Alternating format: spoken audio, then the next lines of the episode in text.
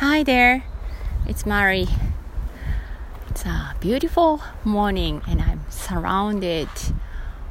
with the beautiful cherry blossoms. おはようございます。マリです。Be myself, be yourself. 聞いてくださってありがとうございます。えー、桜がどんどん咲いてきてとっても美しいです今ここの辺りは五分咲きぐらいかなと思います、ね、明日は走れないので、えー、明後日来る頃にはもっとピンクになってるのかなと思って楽しみにしています。今日もね6キロ走ってきました、えー、でもねタイムが結構遅くって、えー、最近あタイムが落ちてるなっていう風に、えー、そのスコアを見ながらでも継続できてるっていうことに、目を向けて、うん、今日も走れたということで満足しています。今日は、えー、時間の使い方についてお話ししようと思います。時間って24時間みんな、えー、どの人も、えー、平等にあるものですよね、えー、でもこう増やすこととか借りることとか、えできない、えねえ以前からこう時間の使い方について、えうまくいかないなと思ったりなんかこう効率よくできる方法はないかなとかいろいろ考えて、えやってきてはいます。でもやっぱり昨日とか振り返っても、えー、ブログも書きたかったけど書けなかった、えー、あと何やりたかったんだっけな。えっと、メッセージをね送りたいと思っていた人にまだ送れていないとか、えー、掃除機をねかけるつもりだったのにかけなかったとか、えー、やらなかったことやれなかったことはやっぱりたくさんあるんですよね。それって、えー、時間の見積もりの甘さが一つと、えもう一つは、えやらなくてもいいことというか、えーと、本当にやりたいことに使える時間を確保できてない。うんっていうことなんだと思います。自分にとってね大事なことを先に予定に組み込んでで、えー、残りの時間で、えー、例えばやらなきゃいけないこととか、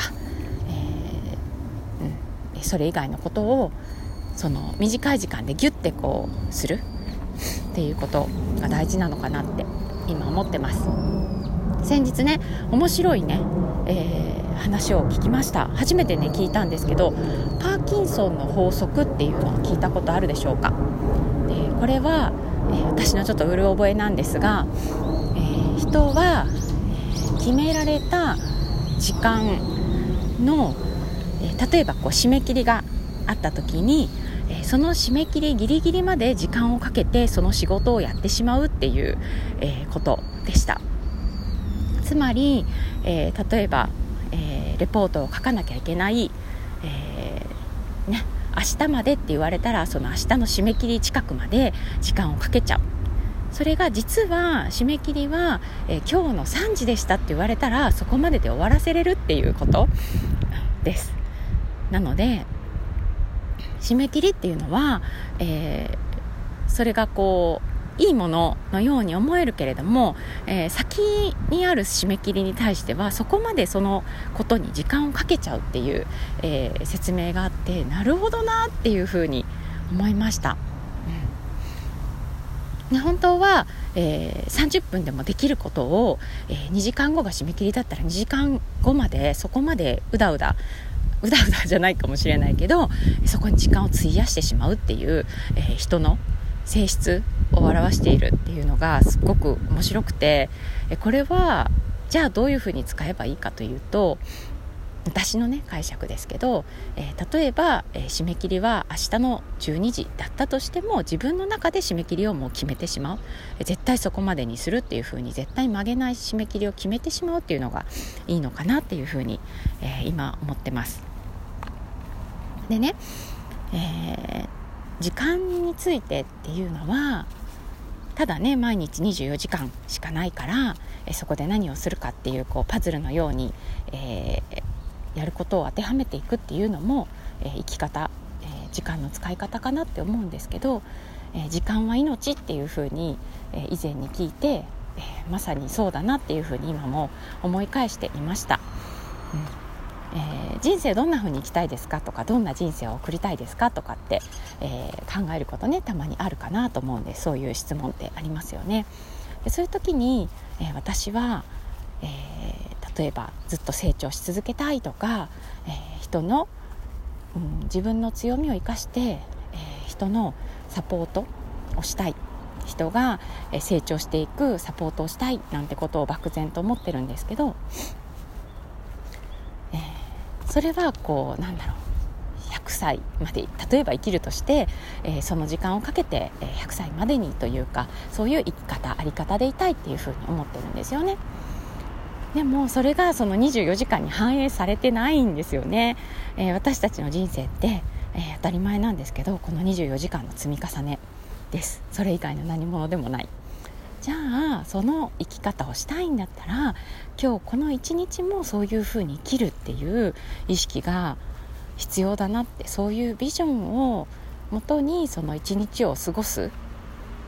っていうことがすごく大事だなって今日、えー、改めて思いました。うん、なんかただただこう一日っていうところだけを見てる時に私そのビジョンどっか行っちゃうんですよね。なのでえー、やっている人はやってると思うんですけど毎朝自分のビジョンを見る、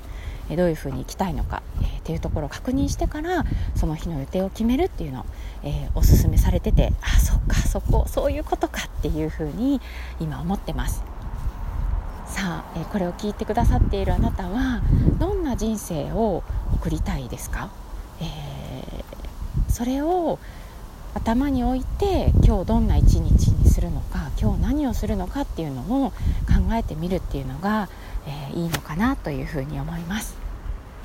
私もね、えー、今からちょっとまた帰って、えー、出かけるんですけど、え自転車にね乗っている時間が私のこう thinking time っていう感じなので、え自転車に乗りながら、え私はやっぱりどういうふうに行きたいのか。でじゃあ一日をどういうふうに使うのかっていうこと改めて考えてみようと思います。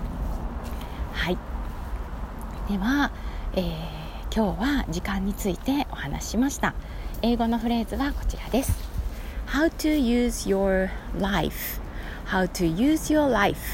あなたはあなたの人生を命をどんな風に使いますか、えー、よかったら考えてみてください OK, that's all for today Thanks for listening, bye